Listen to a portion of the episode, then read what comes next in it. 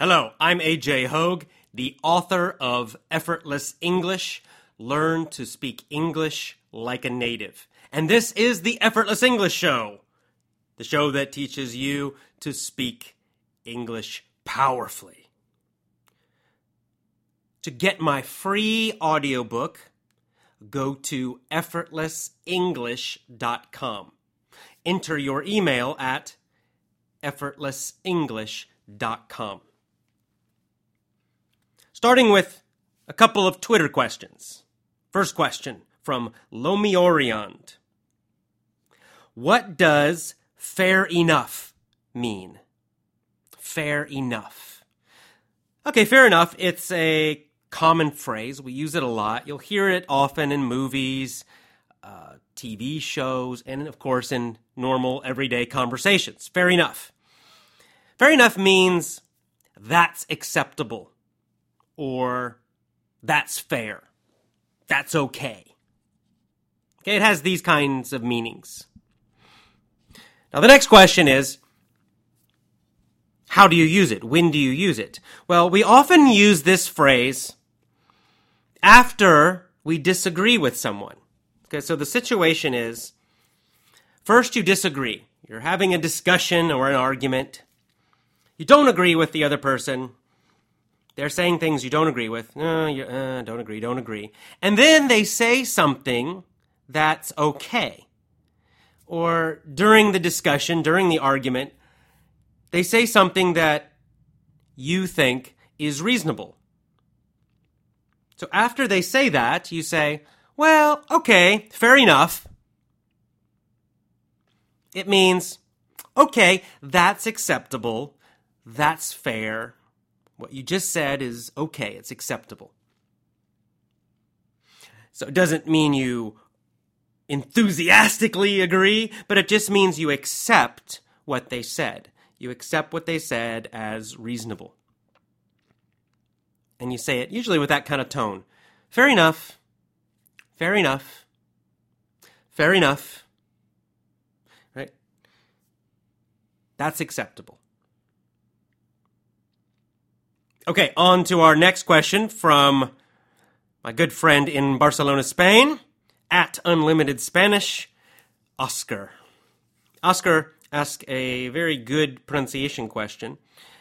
Uh, he wants to know the difference, and he wants some tips for pronouncing the word ask, the verb ask, compared to the past tense asked, ask ED. This is a little tricky, but it's very important. In fact, in my upcoming, my upcoming new pronunciation course, I have a whole unit about these kinds of pronunciation challenges. It's the endings of words, the endings of words. A lot of students, a lot of English learners have trouble with the ending sounds of words. And specifically, they pronounce the endings too softly, not strongly enough. They're, the endings are too weak. Or a lot of people, they even cut the ending sound. And so the pronunciation is not clear and people can't understand it easily. Now, I know in Asia, uh, in several Asian countries, this is especially a problem but other other people too, other people from uh, different countries. I mean, Oscar's from Spain, and he's asking this question. So, in English, the ending sounds are very important, especially for verbs, because that ending sound changes the meaning. It changes it from present to past. All right, how do we do it? The first word, ask, A S K, most people can pronounce that fairly well, but ask. Again, you want to just get that little k sound at the end. Make sure you get the K. Don't say S. S. Right? It's too weak. You're, you're missing the K. It sounds strange. So you need the K sound at the end. Ask. Now, as a learner, just as I talked about in my last Effortless English show, in my last episode, I talked about playful exaggeration, why that's important for pronunciation training. Well, it's very important for you to exaggerate, to, to make the sounds too much, too strongly, especially these word endings. Now, for a native speaker, someone like me, who learned English from a baby, I don't need to exaggerate the sounds, right? So I know how to pronounce these sounds and these words correctly. So for me, it's not so exaggerated. Of course, I'm not going to do it. But as a learner, you must do it too strongly in the beginning. Until it's automatic, until your pronunciation is perfect, until you sound just like an American, or Canadian or British, whatever. Until you get that, you need to exaggerate. You need to do it too strongly. So this is a good example. Make those ending sounds very, very strong. Ask. Get that K sound nice and strong. Ask. Ask. Ask. Ask. I'm really exaggerating that final sound. This becomes even more important for the past tense. Because now you've got that little t sound at the end, that T sound. It's spelled with a D, but it's actually a T sound. So the final sound sounds like this. I'm going to exaggerate again. Kt, kt, kt, kt. There's a k and a t at the end. I'm doing it very strongly. Listen to the full word. Asked, asked, asked. This is the past tense. Asked. Kt. Now, as a native speaker, again, if I say it quickly and naturally, it will not be so exaggerated. It'll be softer. But for you practicing, you need to do it exaggerated very strongly because otherwise, usually your common mistake is to do it too softly or not at all. So make it very strong. Asked. Kt. Kt. Okay, make those those sounds very strong. Kt. Get that final T nice and strong. Asked. Asked. Asked. Asked. Asked. Asked. So present tense is ask. Past tense, asked. All right. You know, what's interesting is that some classical Shakespearean actors so these are actors that are trained in classical Shakespearean acting. They do Shakespeare plays, you know, on the stage, especially in, in England. They often have this kind of exaggerated pronunciation. They often make all of the sounds super clearly and super strongly. It's a kind of a style. So don't worry, you won't sound bad. You will just sound very educated. Okay? If you make these sounds very, very clearly and strongly in an exaggerated way.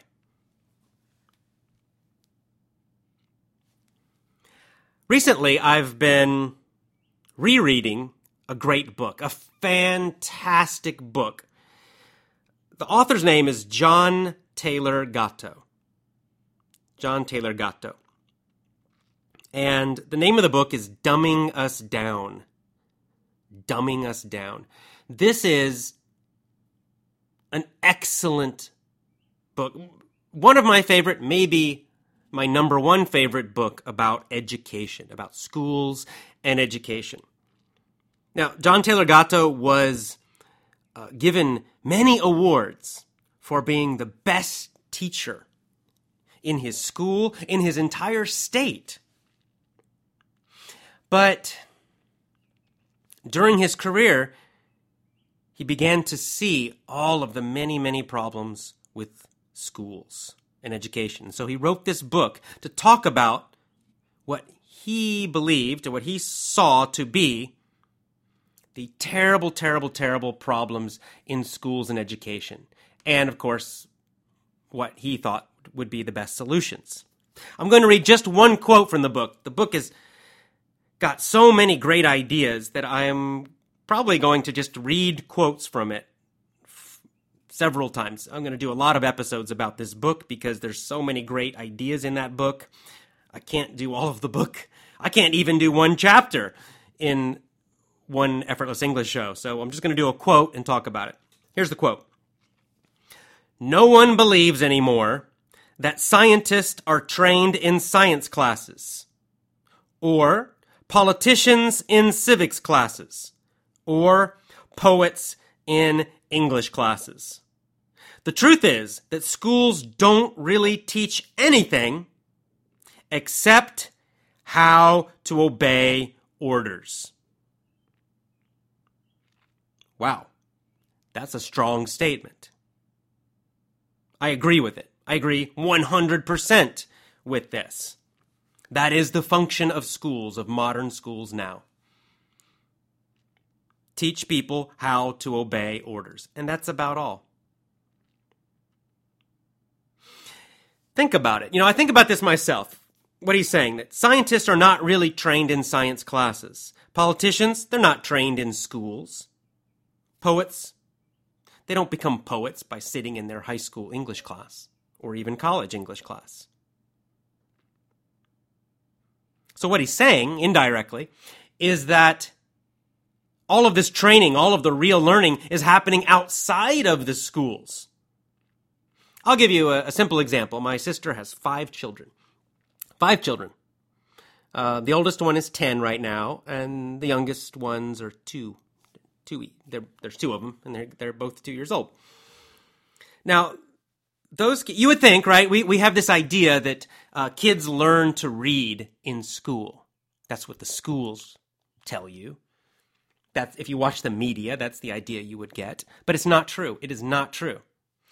Her children did not learn to read in school. The oldest child, Isabella, she's the number one reader in her school. They have this kind of uh, award they give to kids, and uh, they have some point system. Basically, it's the kid who reads the most, who reads the most books, and who can read the most uh, advanced books. And so, in her school, Isabella was number one in the whole school. Now, how did she become this incredible reader? In reading class, did the teachers teach her that? Is she sitting in her uh, English classes at school and just reading lots and lots of books? She's not. She's not.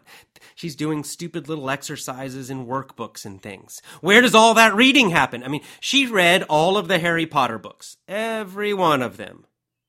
And some of those are big books. She read The Hobbit by J.R.R. Tolkien. She is currently reading Lord of the Rings. And Lord of the Rings is an advanced book uh, you know, try, go look at it sometime in a bookstore. Try reading it. It's got some advanced vocabulary. The writing style is is pretty advanced. It's not an easy book, and she's only ten years old. Very, very impressive. But all that reading ability, it happened outside of the schools. Isabella learned to read at home before she even went to school. Her mom, my sister, taught her to read taught her the sounds of the letters, the basic sounds, basic phonics, and then read books to her all the time. Even before Isabella could read, my sister and her husband and my mom, Isabella's grandmother, they constantly read books to her. So even as a baby, Isabella would look at the pictures while her mom read. Isabella learned to love books and love reading, even as a small baby. And then, of course, as she got a little older, she learned the sounds of the letters, and then she started to learn individual words, and then she was reading little baby books. And this is the same for all my sister's children. And now she reads and reads and reads at home. She's reading at home. She didn't read Harry Potter sitting in school in a class. Nope, she read all the Harry Potter books at home. She read The Hobbit at home. She's reading Lord of the Rings at home. In school, she's actually not reading that much. They don't actually do a lot of reading in schools. They had them doing all kinds of other fairly useless activities that teach them to obey orders, to sit in their chair, to be quiet, to follow a certain schedule, to obey the authority, the teacher. But learning to read, No, not really. In fact, you know, it's the the kids who have low reading ability. And there are a lot of kids, for example, in America that you know, they never learn to read very well. And, you know, everybody has an idea about why is this? Oh, why do these kids never learn to read well? And, you know, the, the teachers and the education officials and the politicians, they all have these ideas. Oh, it's because of poverty. It's because they're poor. But that's bullshit. It's not because they're poor. Libraries are free. All these kids have access. They can all go to a public library in their town and read, read, read as much as they want. No, you know, the problem is the reason these kids don't become good readers is because their parents actually believe the lie. The lie that schools teach reading. The kids who don't read well, well, it's because their parents didn't teach them to read. Their parents thought, oh, well, the school will teach them. And, and the parents just send them to school thinking, believing that the school will teach them everything. The school will teach them math. The school will teach them reading. So I don't have to do anything.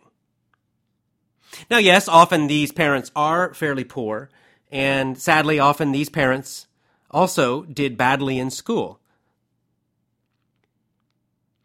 And then when their their own child does badly, then they get this terrible limiting belief that oh well, they're not smart just like me. So so sad. It's so sad. But it's it all comes from this belief that the schools will do it, that the learning happens in the schools. And you know, these parents, they could still save themselves and their kids. It doesn't matter how old you are. Even if you're 70 years old, if you can't read well, you can teach yourself to read well. You don't need a class, you don't need school.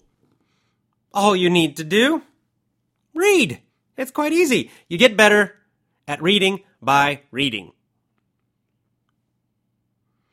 So you just start with very, very easy books. This is the problem older people have. For example, let's say there's a 50 year old parent and they don't read well. So they have low confidence and they don't think they can teach their own kid to read well. Well, all they need to do is just start reading. If they have any reading ability at all, they can get better. So all they need to do is, you know, just start reading little baby books at first, little children's books. This is the problem. Too many adults, they're too they have too much pride. Oh, I couldn't. I no, no, no. I can't do that. It, it, would look foolish. I would feel foolish. I'm an adult. I can't read these little children's books. That's just pride.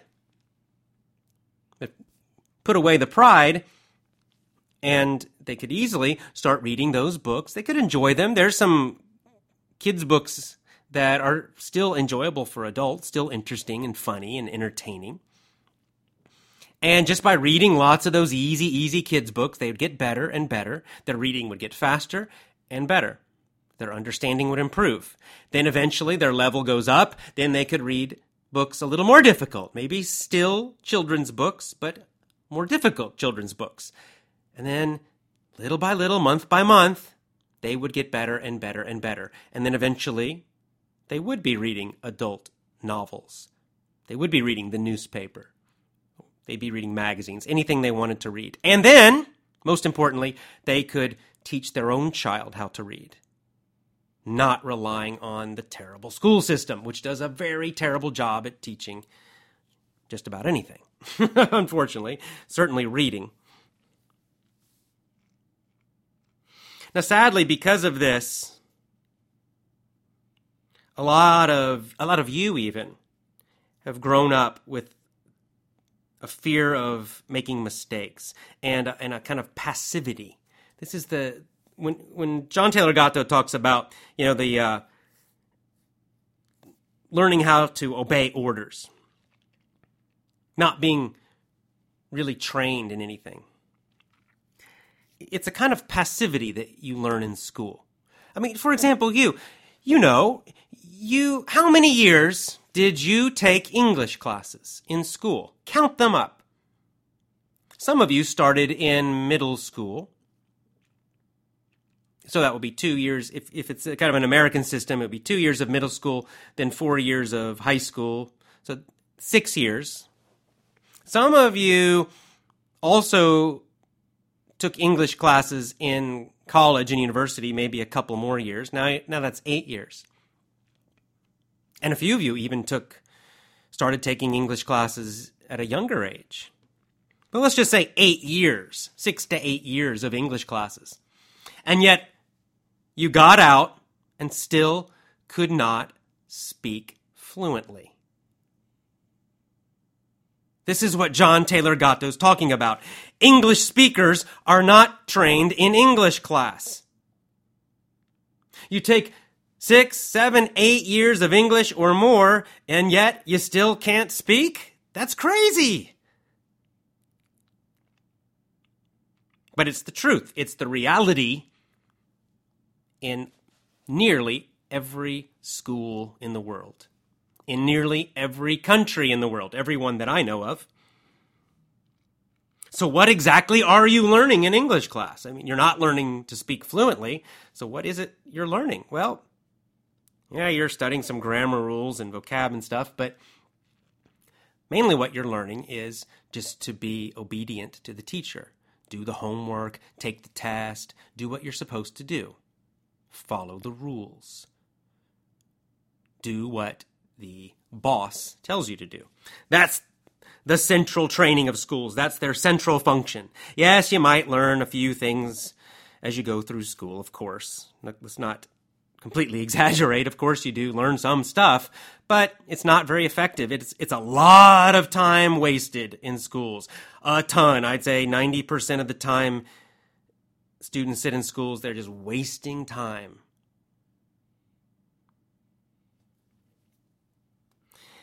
And then you get out, and then you're kind of passive. You, you have been trained in this idea that the way to learn is just to sit while the big boss, the teacher, tells you what to do. And that's why sometimes, you know, I get, I, I try to be patient because I understand students. I understand what happens in schools.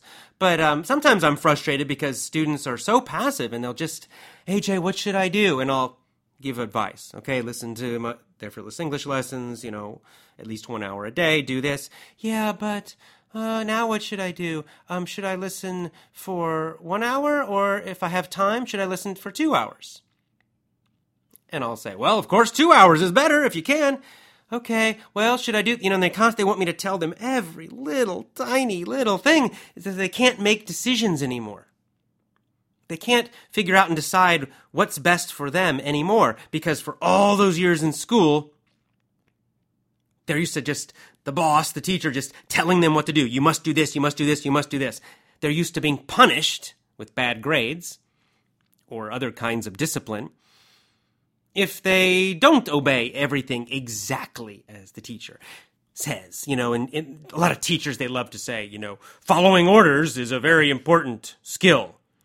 And so they'll say, like, for example, they'll, they'll do things like tell you, okay, class, uh, on the test, write your name in the top right corner.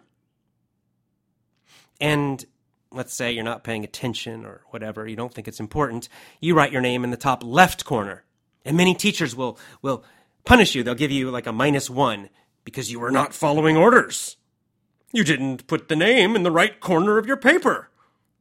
How dare you? you know, it's just these kinds of little things, and there's so many of them in schools. They're training you to be passive. Oh, I can't even decide which side of the paper to put my name on. Right? And this is why then we get so many students who, who as young adults especially, uh, are just so passive, can't make any decisions themselves, always waiting for someone to tell them what to do. And let me just tell you here that, you know, that's why I call myself a coach usually and not a teacher. Okay, I'm not here to tell you exactly what to do. I am not your boss. I don't want to be your boss. I want to be your friend. I want to be your guide. Your coach, your coach who encourages you to be a great performer. Your coach who encourages you, motivates you to be stronger, to be an independent learner, to have success independently, to get what you want from life Not what I want for you, what you want. So I'm there to be your support. I try to do everything possible to help you. You know, I give you these free shows. I do the, the courses, my paid courses. Um, you know, I try to help you with psychology and motivation and your emotions. And I try to heal, heal and fix these terrible things you learned in schools, especially this passivity.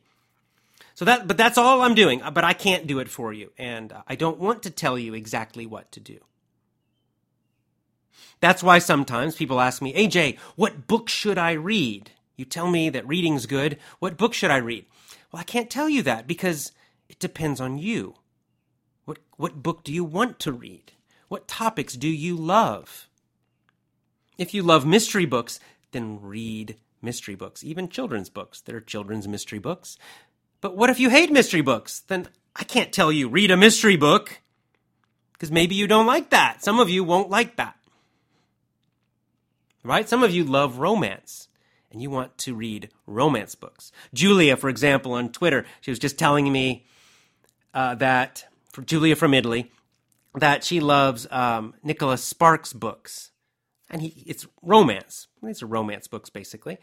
Um, so I'm not going to tell Julia, ah, read an action book about about Vikings or something, okay? Because I like that maybe, but that's not for her. So I can't tell you everything.